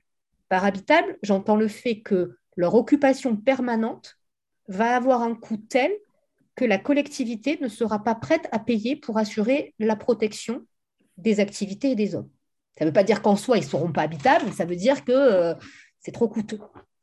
Et cette question-là des propriétaires, ça veut dire d'emblée penser que dans ce climat qui change, ce qui n'est absolument pas dans le scope par parenthèse hein, aujourd'hui, on va avoir des déplacements de population et d'activités plus ou moins forcés je pense par exemple à tout ce qui concerne les littoraux, mais on a aussi des activités agricoles, on a aussi des activités industrielles qui ne pourront pas se maintenir parce que c'est juste trop coûteux par rapport aux, extrêmes climatiques, mais aussi par rapport à la pression sur un certain nombre de ressources. Ces gens-là sont des propriétaires. Aujourd'hui, il n'existe pas de moyens suffisants pour indemniser tout ce monde-là. Et donc derrière, à un moment donné, il faut aussi voir ce que va représenter la transformation de l'organisation du territoire en termes de finances publiques dans un système où le pilote n'a pas les moyens parce qu'il ne possède pas le sol. Et ça, je pense que c'est quelque chose. Alors, il y a des pays qui ont choisi, par exemple, le bail amphithéotique. Il y a des pays qui ont choisi, et on, revient à ce que disait Xavier, par exemple, sur les, bourses d'échange, etc. Évidemment, quand on est sur du locatif, on n'a pas du tout le même souci que quand on est sur de l'accès à la propriété. Ça, c'est un débat politique. Et on est très très loin du modèle patrimonial français où effectivement, et c'est dit dans le chat, hein, non seulement on a une France de propriétaires, mais une France de multipropriétaires. Et donc, on en vient à la troisième aussi, euh, au troisième sujet, c'est cette question des fractures sociales et spatiales qui se traduisent dans cet accès à la propriété et dans ce modèle de la propriété qui a certes beaucoup d'avantages, beaucoup de, mais qui peut aussi représenter des freins à l'organisation et aggraver les fractures sociales et la redistribution au sein de la population. Merci beaucoup. Alors, je vous propose qu'on passe euh, plus rapidement, j'en suis désolé parce que le temps tourne, au troisième sujet. Et moi, je voudrais vous poser directement une première question, là aussi peut-être un peu brutale. Euh, est-ce que l'évolution me semble quand même assez nette dans le territoire métropolitain de concentration des activités de la population dans certains secteurs et au contraire de dévitalisation dans d'autres secteurs. C'est certes pas un phénomène nouveau, mais c'est un phénomène qui, ne, s'est pas ralenti véritablement, euh, même si on constate euh, quelques retours euh, dans les zones rurales. Mais enfin, quand, on, visite la France, on voit bien qu'il y a quand même toute une série de régions qui sont en train de se dévitaliser très fortement, alors qu'au contraire, on a des régions qui sont, en, termes de concentration de densité de population, de plus en plus importantes. C'est d'ailleurs pas tout à fait un hasard, je trouve, si la fameuse diagonale, y compris de, la France de l'Est, euh, du Nord-Est jusqu'à la France du Sud-Ouest, euh, y compris euh, de sa validité politique, sans rentrer dans les détails, correspond elle aussi, à mon avis, en partie à ce type d'évolution. Est-ce que cette évolution pose un vrai problème pour la transition écologique? Voilà, c'est la question que je voudrais vous poser. je pense que oui, personnellement, pour toute une série de raisons, mais peut-être que vous êtes d'un avis contraire, et donc je passe la parole à celui qui voudra ouvrir le feu. Euh, je ne sais pas, peut-être Xavier Olivier euh, sur ce sujet. Olivier? Oui, bon, il y, a plusieurs. Euh, alors oui, le, littoral, les littoraux, vous l'avez dit, les, les, rivières, euh, je pense que Magali pourra en parler aussi plus, euh, plus longuement. les métropoles, les métropoles sont pas sont pas vivables en fait, enfin les très grosses métropoles à, long terme, clairement sur le plan environnemental, sur le plan écologique, on a là des, des concentrations de, gens, d'activités, de, de, ben de, de, pollution évidemment, et de mal-être parce qu'il y a la question du CO2, bien sûr, tout ça derrière, mais il y a aussi beaucoup de mal-être quand vous voyez quand effectivement en Ile-de-France, cette espèce de, deux, les deux euh, euh, principaux fardeaux des franciliens euh, tous les jours, qui sont la, question du prix de l'immobilier, au point que chaque mètre carré est une sorte de gain, de victoire extraordinaire, et puis, et puis évidemment la mobilité. tout ça fait qu'on a une région qui qui n'est pas désirable et qui l'est d'ailleurs pas depuis longtemps. Ça date bien évidemment d'avant, enfin bien avant le Covid. Quand on regarde les, statistiques, la démographie, certes, l'île de France gagne des habitants, elle gagne des habitants par le solde naturel, parce qu'il y a beaucoup de, ménages, plus qu'ailleurs, qui sont en âge d'avoir des enfants, mais par contre, elle en perd sur le plan migratoire. En fait, la région est, un repoussoir, donc clairement, en fait, c'est la région qui, euh, est la, moins désirable de, de, de, toutes les régions françaises, où les gens vont le moins.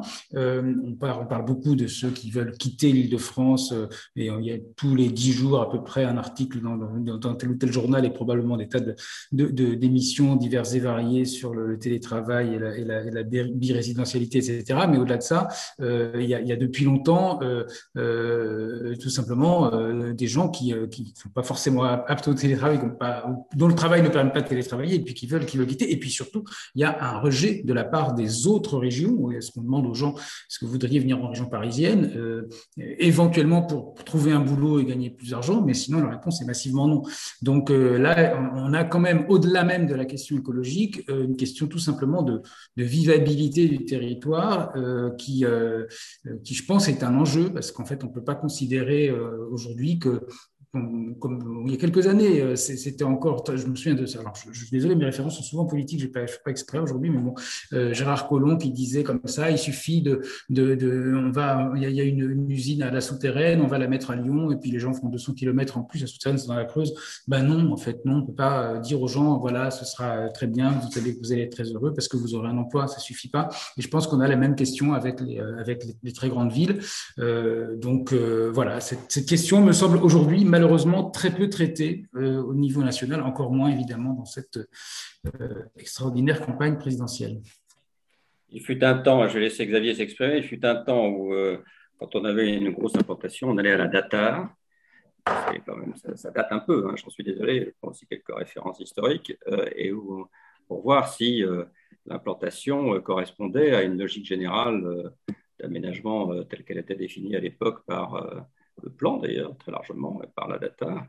Et, on avait droit à quelques aides supplémentaires si, si ça correspondait à, cette logique-là. Je ne sais pas s'il faut revenir à des, dispositifs comme ça. Enfin, en tout cas, ça a existé, ça c'est sûr. Xavier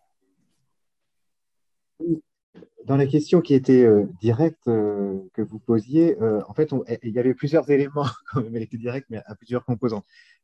La, première, peut-être, de, vos, questions, c'était l'idée rééquilibrage, et puis vous l'avez reposé, il y a une époque, effectivement, on voulait redistribuer l'emploi, etc.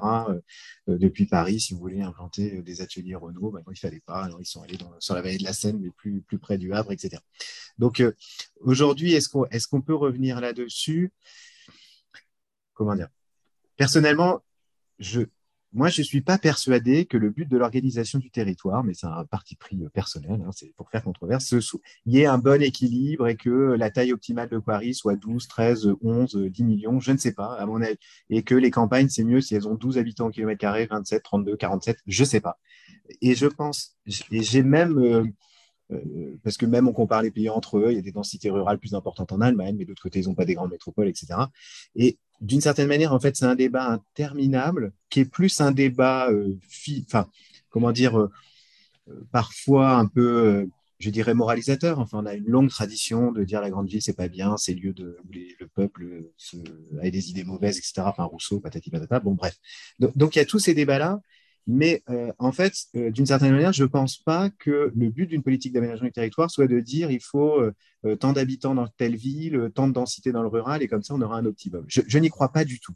je ne crois pas que ce soit un objectif politique. Par contre, que l'organisation du territoire consiste à dire euh, il y a des problèmes spécifiques dans les zones rurales d'accès à la culture, etc., etc., que dans les villes, les, problèmes d'accès à la culture sont d'une autre nature, ça oui, c'est-à-dire qu'en fait, l'aménagement du territoire, c'est plutôt lever les barrières qui, selon les configurations territoriales, empêchent de s'épanouir, posent des problèmes à l'environnement, etc. Mais moi, j'aurais tendance à dire que la question du rééquilibre territorial, c'est pas forcément, je ne mettrais pas ça comme une grande question au sens redistribution des populations. Alors après, par contre, la question suivante qui est de dire euh, égalisation des conditions, des chances et de vie entre les territoires, ça oui, bien sûr, ça bien sûr, mais c'est un, autre aspect.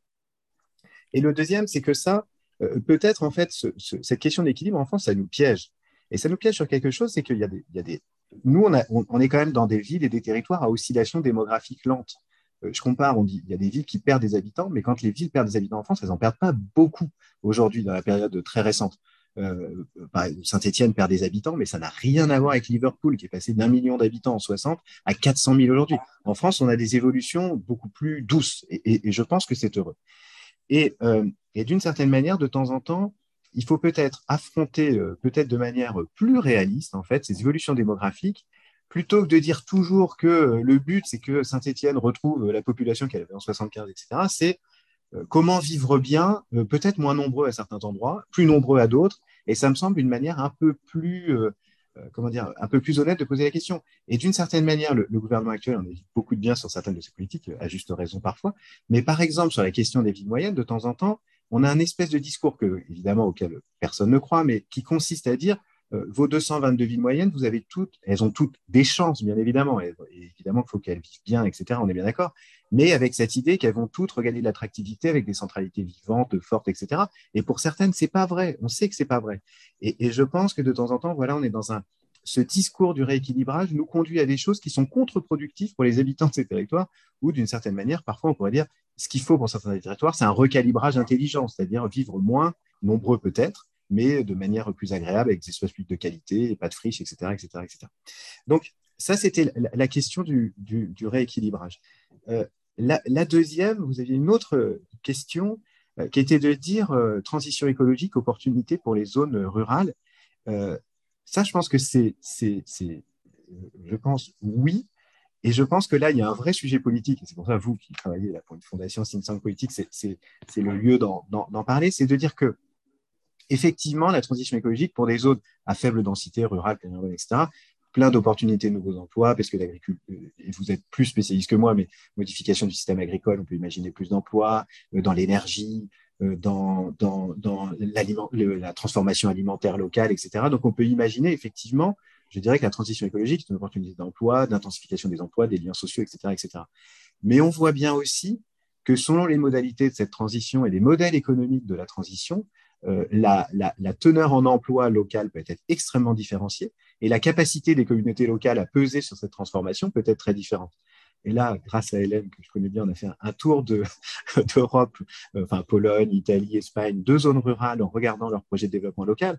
Et c'est intéressant de voir comment, dans certaines zones rurales, ce qui se fait au nom de la transition écologique, ce que vous appellerez certainement pas transition écologique écologique, mais euh, voilà, euh, grandes implantations de panneaux photovoltaïques en Espagne, même des transformations vers l'agriculture biologique, etc., qui sont bien par plein des aspects, créent assez peu d'emplois locaux en plus, sont souvent faits par des groupes, euh, d'une certaine manière, sont faits quasiment de manière coloniale, enfin, si vous permettez, c'est-à-dire euh, par des capitaux extérieurs qui simplement euh, et qui prélèvent la rente, quoi, qui est créée par ces mécanismes-là.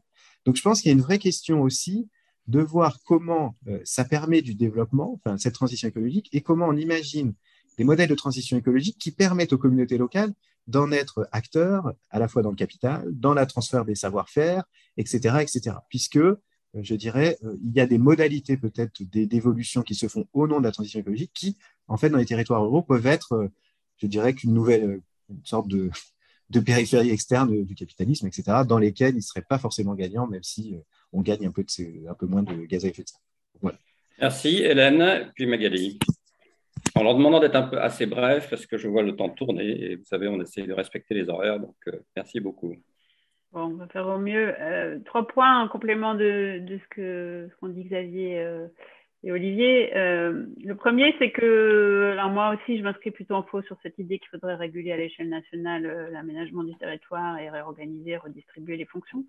D'autant moins, je pense, en matière de transition écologique, que les, villes, les vides des uns sont désormais les ressources des autres. C'est-à-dire les forêts, enfin les vides, entre guillemets, les vides pour vanille euh, les forêts, les espaces agricoles qu'on peut reconvertir euh, de manière plus durable, euh, et donc éventuellement les zones même déconstruites de l'étalement urbain récent qui, a priori, n'auraient plus d'usage ou plus de fonction, parce qu'on voit quand même aussi que le modèle commercial évolue vite, hein, et donc on va peut-être avoir des, déconstructions de périphérie dans des zones moins attractives, et notamment celle de la diagonale du vide dont tu parles.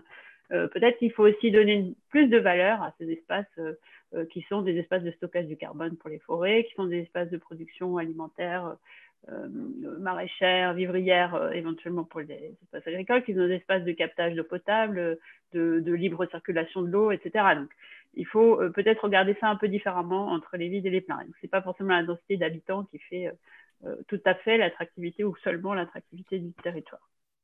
Deuxième remarque, c'est que euh, on, disait qu'il fallait euh, évidemment euh, favoriser la requalification de l'existant, éviter, réduire, compenser quand on parle d'urbanisation ou d'artificialisation. mais les villes existantes ou les territoires habités existants, c'est aussi des sociétés existantes avec des employés, des emplois, des histoires sociales, des mondes ouvriers éventuels, etc. Et donc on ne peut pas traiter sans, se poser la question de l'histoire un peu longue, non seulement de la géographie, mais aussi de l'histoire de ces territoires, on ne peut pas euh, imaginer euh, de transformer radicalement ces espaces. Je donne deux exemples, dont un que avez connaît très bien, qui est la métropole de Rouen. La métropole de Rouen euh, se pose la question de ces stratégies de transition, et on parlait tout à l'heure de différents chemins de transition, et je suis complètement d'accord avec cette idée. Rouen, c'est l'axe Seine, c'est l'industrie automobile, c'est l'industrie pétrolière, c'est Lubrizol, c'est une, société qui est quand même très, euh, voilà, très marqué par cette histoire ouvrière et dont l'agglomération s'est construite à partir de là, y compris euh, les lotissements pavillonnaires, etc., qui permettaient de loger une partie de cette population. Euh, et donc, la, stratégie de transition de Rouen, elle doit s'appuyer sur ce qui est fait, son histoire aussi. Et donc, ça ne peut pas être du jour au lendemain de décider de fermer tout ce qui est moche, tout ce qui pollue, tout ce qui explose de temps en temps, malheureusement, etc. Et, on ne peut pas imaginer de construire, je ne sais pas s'il faut construire un projet d'aménagement du territoire, mais en tout cas une vision de l'aménagement du territoire national sans se poser frontalement ces questions de d'où on part. Et on part de quelque chose qui est déjà là. Euh, et, du coup, euh, pour revenir un petit peu à ce qu'on fait au PUCA, euh, on n'est justement pas la data parce que nous, on observe, on observe le territoire national par le, par bas, c'est-à-dire pas en bottom-up. On va regarder ce qui se joue dans des petites villes, dans des villes moyennes et dans, des grandes villes, quels sont les acteurs qui sont en place et comment euh, se positionnent ces différents acteurs par rapport aux enjeux de, transition environnementale. On ne va pas donner des, consignes par le haut, même si au final, on dresse quand même un, tableau, malgré tout, de l'aménagement du territoire national, euh, euh, outre-mer compris. et donc, il y a il y a, y a une, je trouve une vraie hypocrisie à vouloir administrer la transition par le haut. Et je pense qu'en plus, on, on, a largement tendance, au, si on sort du pur code de l'urbanisme et du zéro artificialisation, à, à, apporter des injonctions contradictoires au niveau national. Hein, la fiscalité, la réglementation foncière, on l'a dit, la difficulté à remembrer les propriétés privées, tout ça, c'est des, des empêcheurs de faire des zéro artificialisation nette. Une partie de, de, la protection sociale des agriculteurs, et quand ils partent à la retraite, vient de leur capacité à revendre du foncier agricole pour des opérations d'urbanisme. Donc, on a construit tout un modèle de société nationale à partir d'outils nationaux, qui sont notamment des outils fiscaux, euh, qui ne va pas euh, dans le sens de lutter euh, ou d'éviter des impacts environnementaux. Donc, cette espèce d'administration théorique, j'y crois pas du tout. Je pense qu'au contraire, il faut aller à la recherche euh, des, niches anti-écologiques, euh, où qu'elles soient, et notamment dans la fiscalité, pour essayer d'être cohérent dans l'application qui après euh, relève des collectivités locales, de, de l'aménagement du territoire localement. Merci. Je vois le temps passer, donc je vais donner la parole à Magali puis à Olivier. Et puis malheureusement, je crois qu'on n'aura pas le temps de prendre des questions. Il y en a pourtant un certain nombre dans le, dans le chat qui sont tout à fait intéressantes. Hein. Je remercie beaucoup de toutes ces contributions. Si tel ou tel intervenant veut d'ailleurs y répondre un tout petit peu de sur certaines, euh, je pense que ça pourrait être utile. Et comme chacun l'a compris d'ailleurs, euh, ce, ce, cette controverse, c'est d'ailleurs paradoxal de dire ça, enfin, c'est plutôt l'ouverture d'une réflexion, euh, puisque malheureusement cette réflexion n'intervient pas beaucoup jusqu'à présent dans le débat public. Et donc il ne faut pas s'étonner si en effet il y a une complexité, il y a des difficultés à appréhender les sujets même si nous, peut-être qu'on va faire quelques propositions euh, dans, notre schéma à la présidentielle euh, euh, aux candidats sur ces sujets. Donc, je passe la parole à Magali Olivier, et puis ensuite, je demanderai à chaque intervenant de, en une minute d'intervenir sur le point qui lui paraît le plus important. Magali. Je vais essayer aussi de répondre comme ça aux questions du chat. D'abord, effectivement, je pense qu'on manque clairement aujourd'hui d'outils pour monitorer les trajectoires territoriales. On manque de données. Le HCC le déplore à chaque. voilà. Euh, notamment, et j'ai vu dans le chat, euh, on manque de données du point de vue des dimensions sociales et territoriales du problème. Des données spatialisées, même si on a fait beaucoup de progrès. Il n'y a pas que des sociologues et des philosophes, il y a des géographes, des anthropologues, des économistes, mais très clairement, on manque de données quantitatives et qualitatives spatialisées pour monitorer aux bonnes échelles les territoires. Et on voit dans la pratique qu'il y a une disparité très forte selon les régions, selon les acteurs, selon les, les périmètres. Euh, il y a des régions, ou des territoires qui sont très en pointe et sur lesquels on a beaucoup de données et d'autres où on est à l'aveugle. Deuxième point, je pense qu'il faut, euh, se garder de caricaturer l'aménagement du territoire. Il ne s'agit pas de revenir à la datar de grand-papa, euh, évidemment. et il ne s'agit pas non plus d'imaginer que dans un bureau au ministère, quelqu'un va décider d'où on mettra les gens. Maintenant, on a besoin d'une politique publique stratégique au service d'un véritable projet politique parce que l'adaptation au changement climatique, ça veut dire que, par exemple, il va falloir faire des grands travaux.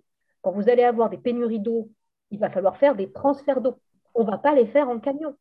Il va falloir repenser le rail. Il va falloir repenser l'implantation d'un certain nombre de, de, de, de transferts d'énergie. Il va falloir repenser les mobilités à toutes les échelles. On a besoin d'une vision nationale. Ça ne veut pas dire, évidemment, on est bien d'accord que l'État euh, redevient, voilà, mais ce débat euh, stérile entre le local et le national, il nous empoisonne la vie depuis euh, un temps que les moins de 40 ans ne peuvent pas connaître. ça devient fatigant parce que c'est une caricature et ça ne fait pas avancer le débat. Troisièmement, on a besoin d'avoir une stratégie effectivement nationale qui soit mise en cohérence avec les objectifs de la stratégie nationale bas carbone, des plans nationaux d'adaptation euh, au changement climatique de la future SPEC, parce que on voit bien que dans, les, ces, objectifs, qui sont quand même pour certains des objectifs sur lesquels la France est engagée internationalement, hein, la on ne peut pas actuellement remplir ces objectifs parce que l'organisation du territoire ne le permet juste pas on a déjà des études qui montrent pour le coup à des échelles fines que, par exemple, l'accès à des mobilités décarbonées est, comme l'a dit Hélène, absolument impossible parce que les héritages territoriaux font que on peut pas, il a pas, on peut pas le faire pour l'instant. Alors, du coup, ça veut dire quoi une stratégie nationale? Ça veut dire des objectifs, des jalons temporels, des outils d'évaluation avec la possibilité de réorienter ces stratégies. Ça veut dire aussi des mécanismes de compensation, il va y avoir des perdants. Je trouve que l'exemple de Rouen, est extrêmement intéressant. On peut raconter ce qu'on veut. À un moment, vous nous avez les fossiles, l'automobile, les ports, euh, la logistique, sincèrement. Comment est-ce que un, territoire comme ça va subir d'ici les 20 prochaines années non seulement les conséquences du changement climatique, mais les conséquences des politiques climatiques qu'on va devoir mettre en place pour faire face à ce changement climatique? Avec des populations, comme vous l'avez très bien dit, qui sont parfois pauvres, parfois exclues, parfois. Donc, si vous voulez, c'est la double peine. Et donc, on a effectivement besoin à un moment d'avoir un pilote. Alors, on peut après rentrer dans l'état stratège, etc., peu importe. Mais d'avoir ce schéma directeur qui ensuite doit être évidemment appliqué dans les territoires. Et évidemment, c'est aussi le rôle de l'État de mettre à disposition l'ensemble des outils, on l'a dit, le technique, le juridique, euh, le fiscal, le social, l'incitatif, le contraignant. Et tout ça, par contre, ça dépend de choix politiques. Ce sont de véritables choix, comme on l'a dit. On sait où on veut aller. Les trajectoires, elles ne sont pas du tout encore. Euh, on ne sait pas par où il faut passer. Et il y a plusieurs choix y compris d'ailleurs, et, ce n'est pas celui que je choisirais, mais le choix de l'inaction, mais en en connaissant les conséquences. Merci Magali, merci beaucoup. Une dernière chose.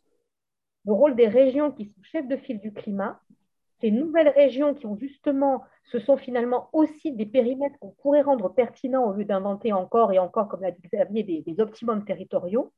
C'est l'ensemble en fait de la gouvernance multiple en place pour pouvoir aller au plus près des besoins du territoire et en même temps prendre en compte ces jeux de solidarité négative et positive entre les territoires. Et plutôt que de dire c'est systémique, on décloisonne, rendons pertinents et performants les instruments qu'on a et qui ont pu démontrer dans d'autres cas que c'était possible. Merci beaucoup. Je vais être obligé de considérer malheureusement, Magali, en tant que maître des horloges, que ça inclut votre conclusion, si vous en êtes d'accord. Euh, Olivier, qui va aussi faire une intervention, qui va inclure sa conclusion. Comme ça, ça Oui, alors, euh, euh, oui, non, je ne suis pas le favorable à c'est une grande data qui décide partout de, où on va mettre les gens, etc. Ce n'est pas le sujet. Le sujet, c'est qu'il y a aujourd'hui un mal-être dans les très grandes villes et qu'il y a une demande, au contraire, dans les villes moyennes, dans les petites villes très forte. Donc, à chaque fois que je vais quelque part, j'étais à Saint-Flour la semaine dernière, à chaque fois c'est pareil. Les gens disent on voudrait plus d'activités, on voudrait plus d'emplois, on voudrait plus de gens. Donc, il y a ce décalage-là, il y a cette offre et cette demande. Euh, je ne pense pas qu'on puisse ignorer. Première chose. Deuxièmement, si on ne fait pas ça, si on ne l'organise pas, ça va se faire comment? Et ça se fait déjà par le télétravail. Autrement dit, qui tous ceux qui sont là, on peut tous télétravailler, aucun problème. Ah non, mais tous, hein, aucun problème. Tous les gens, 100% des gens qui écrivent sur ce sujet sont des gens qui peuvent télétravailler. On oublie systématiquement les vendeurs, les caristes, etc., les, médecins, tout ce qu'on veut, les, soignants, etc. Et, et, ceux-là aussi, euh, ils veulent choisir l'endroit où ils pourraient vivre. Ils veulent, pour certains, rentrer à Audierne, rentrer à Saint-Dié, tout simplement, alors qu'ils habitent à Aubervilliers ou, à, ou. Donc, on peut, je pense qu'il y, y, a une parole d'État qui est importante. C'est pas organiser tout, c'est pas dire telle entreprise oui, telle entreprise non, mais ça commence à se faire dans des métropoles régionales. Euh, des métropoles régionales qui le disent. Euh, Lyon le fait, Lyon le dit. Le, Lyon le fait pas, le dit en tout cas euh, comme ça, en disant on va, on ne veut plus que ce soit seulement dans la métropole de Lyon qu'on concentre les emplois, les activités, etc. On essaie de discuter avec les villes voisines. C'est pas facile, ils le disent eux-mêmes. Bordeaux le fait et Bordeaux le faisait, le disait déjà avant. Juppé disait déjà il y a dix ans, enfin non, plutôt il y a dix ans, il disait on veut une ville millionnaire. Et puis, il y a deux, trois ans, il était déjà plus maire de Bordeaux, mais il disait, moi je l'ai vu dans un, colloque au Havre, il disait, euh, en fait, euh, je disais il y a dix ans qu'il faudrait une ville millionnaire, et puis je me suis rendu compte que les Bordelais n'en voulaient pas parce que ça faisait plus d'embouteillages, plus de monde dans le tram, des prix de l'immobilier plus élevés, etc. Donc, quand est-ce qu'on prend ça en compte en sachant que Libourne, Périgueux, euh, Bergerac aimeraient aussi avoir plus d'entreprises? Donc, il y a des choix à faire à un moment clair euh, qui consiste à dire, bah, en fait, telle entreprise, ben, peut-être pas, ou telle entreprise publique, ben, peut-être qu'on va, comme on l'a fait avec Météo France il y a 20 ans, euh, on, la met, on la met dans un autre endroit. c'est pas, je c'est pas facile, je sais que ça se fait pas en cinq minutes, mais ça, je ne pense pas qu'on puisse, comme ça, nier l'existence de ce mouvement. Aujourd'hui, Internet le permet, pas seulement pour le télétravail, mais le permet euh, aussi parce que des entreprises, des entreprises employeurs ou des activités peuvent rester ou être à un endroit sans forcément euh, dépendre d'une grande métropole. Si on ne le fait pas, une fois de plus, c'est la main invisible du télétravail qui va, euh, qui va tout organiser à notre place. Merci beaucoup. Je dois dire, je partage très largement les deux dernières interventions. Hein. Je, je, dis moi à titre personnel. Hélène puis Xavier, peut-être en quelques mots votre mot de conclusion. Oui, bah, je vais enchaîner sur deux points qui viennent d'être euh, mentionnés par Magali et Olivier. D'abord, euh, euh, les régions. Effectivement, non seulement les régions ont une capacité, entre guillemets, d'aménagement du territoire, c'est l'objet quand même des schémas régionaux d'aménagement du territoire, elles ont aussi la main sur les transports. On a parlé des infrastructures de transport qui sont quand même clés pour arriver à faire vivre de manière confortable des gens qui choisissent ou non d'habiter relativement loin de leur emploi, sachant qu'on l'a dit, hein, ça peut être un couple où l'un habite à côté et pas l'autre, et puis les choses évoluent dans la vie. Euh, et des métropoles, moi j'ai un autre exemple en tête, celui de Toulouse, puisqu'on travaille pas mal avec les métropoles aussi, qui euh, commence à s'interroger sur son modèle économique très très lié évidemment à l'aéronautique, et se, euh, se, place plutôt dans la situation de dire il y a d'autres pôles industriels relativement puissants d'ailleurs dans l'arrière-pays toulousain, on va dire, jusqu'à Tarbes, Pau, Montauban, etc., qui ont euh, des vrais savoir-faire autour d'un certain nombre de métiers. Et donc, peut-être qu'il faut s'appuyer aussi sur cette articulation et cette complémentarité-là, et ne pas tout miser sur le pôle aéronautique international de tout. Et donc, ces, réflexions commencent à se faire jour. Et pour compléter sur ce point et donner un peu d'optimisme, je, voudrais témoigner aussi par rapport à ce qu'on peut voir dans nos différentes plateformes d'observation, qu'elles se font jour dans beaucoup d'endroits. On parlait du littoral menacé par le changement climatique, on travaille en Martinique, on travaille sur la recomposition foncière des, des, littoraux euh, menacés par la montée de l'eau et de la houle. On travaille dans les, espaces de montagne, dans le pays des écrins notamment, euh, où les questions se posent très fortement autour du modèle économique euh, des stations de montagne liées à la disparition des espaces de, pour, pour faire du ski, en gros. Et donc, on a quand même un certain nombre de réflexions souvent autour des modèles économiques du territoire, mais c'est quand même comme ça que démarrent souvent les réflexions au sein des conseils municipaux ou territoriaux, euh, pour savoir comment est-ce qu'on se sort de, cet euh, effet en fait déjà très visible euh, des, changements environnementaux, soit pour des raisons d'engagement politique dans le sens de l'environnement qui sont quand même beaucoup affirmées depuis les dernières élections, quel que soit le bord politique, soit pour des raisons tout simplement de, non-pérennité euh, du modèle sur lequel on est appuyé. Donc, euh, et c'est très vrai dans, la montagne, la moyenne montagne en particulier, et c'est très vrai euh, sur le littoral déjà. et donc, en fait, les, choses vont plutôt dans le sens de, pas seulement de la prise de conscience, mais vraiment de la, programmation d'actions qui seront celles de, la transition de la résilience des territoires demain. Et elles sont quand même beaucoup en bottom-up. C'est sûr que moins peut-être d'une vraie prise de conscience nationale, à la fois des complémentarités territoriales et euh, des effets sociaux de la transition écologique. Mais ça, euh, ça viendra peut-être. Voilà. Merci. Xavier je, vais reprendre des éléments que j'ai dit. D'ailleurs, par Olivier et Magali sur le, besoin d'une vision et d'un discours national sur cette transformation. Je pense que là, vraiment, c'est manquant. Il n'y a pas eu, etc. Euh, à la fois ce travail prospectif et, euh, je dirais aussi, déclaratif, d'une certaine manière, euh, d'expression de, cette vision qui est utile, justement, pour se situer, aider à comprendre. Et qu'en même temps, à mon avis, je dirais, comme autrefois, pour parler grand-papa, vision territoriale, c'est aussi le moment aussi de discuter des modèles économiques, parce que d'une certaine manière, ça permet de voir les deux ensemble, c'est-à-dire euh, d'articuler un modèle économique de la transition, parce qu'il y en a plusieurs en compétition, et, euh, et euh, pour, pour en déterminer la, bonne vision territoriale, ça me semble, là, pour le coup, là, si l'État fait pas ça, là, c'est vraiment sa fonction, et, qu'il peut, qu'il devrait assumer peut-être de manière plus, plus nette et plus prospective. Très bien. Écoutez, il me reste à vous remercier. D'abord, remercier évidemment tous les, quatre intervenants. J'ai trouvé absolument la discussion absolument passionnante. Donc, euh, évidemment, comme je l'ai dit, c'est une discussion où on voit bien qu'il y a toute une série de complexités, de choses. Il n'y a pas une solution unique à ces différents sujets. Mais je crois que déjà, si les sujets sont mis sur la table explicitement, et c'est notre souhait, y compris dans les débats électoraux qui viennent, ces sujets soient mis sur la table, chacun ensuite amenant des propositions, et qu'au moins la prise de conscience ait lieu sur l'importance de ces sujets pour la transition écologique. Et ensuite, chacun peut en effet avoir ses, idées, ses propositions précises. Euh, en tout cas, merci aux intervenants d'avoir contribué à, mettre ce sujet, espérons-le, davantage à l'ordre du jour. Merci à vous tous d'avoir euh, assisté à cette euh, controverse, en m'excusant de ne pas pouvoir avoir pu donner la parole à l'un ou l'autre d'entre vous. Et je vous donne rendez-vous donc euh, au début du mois de février pour la troisième controverse sur ce qu'on a appelé la nouvelle économie écologique, auquel, euh, à la fabrique écologique, on est très attaché.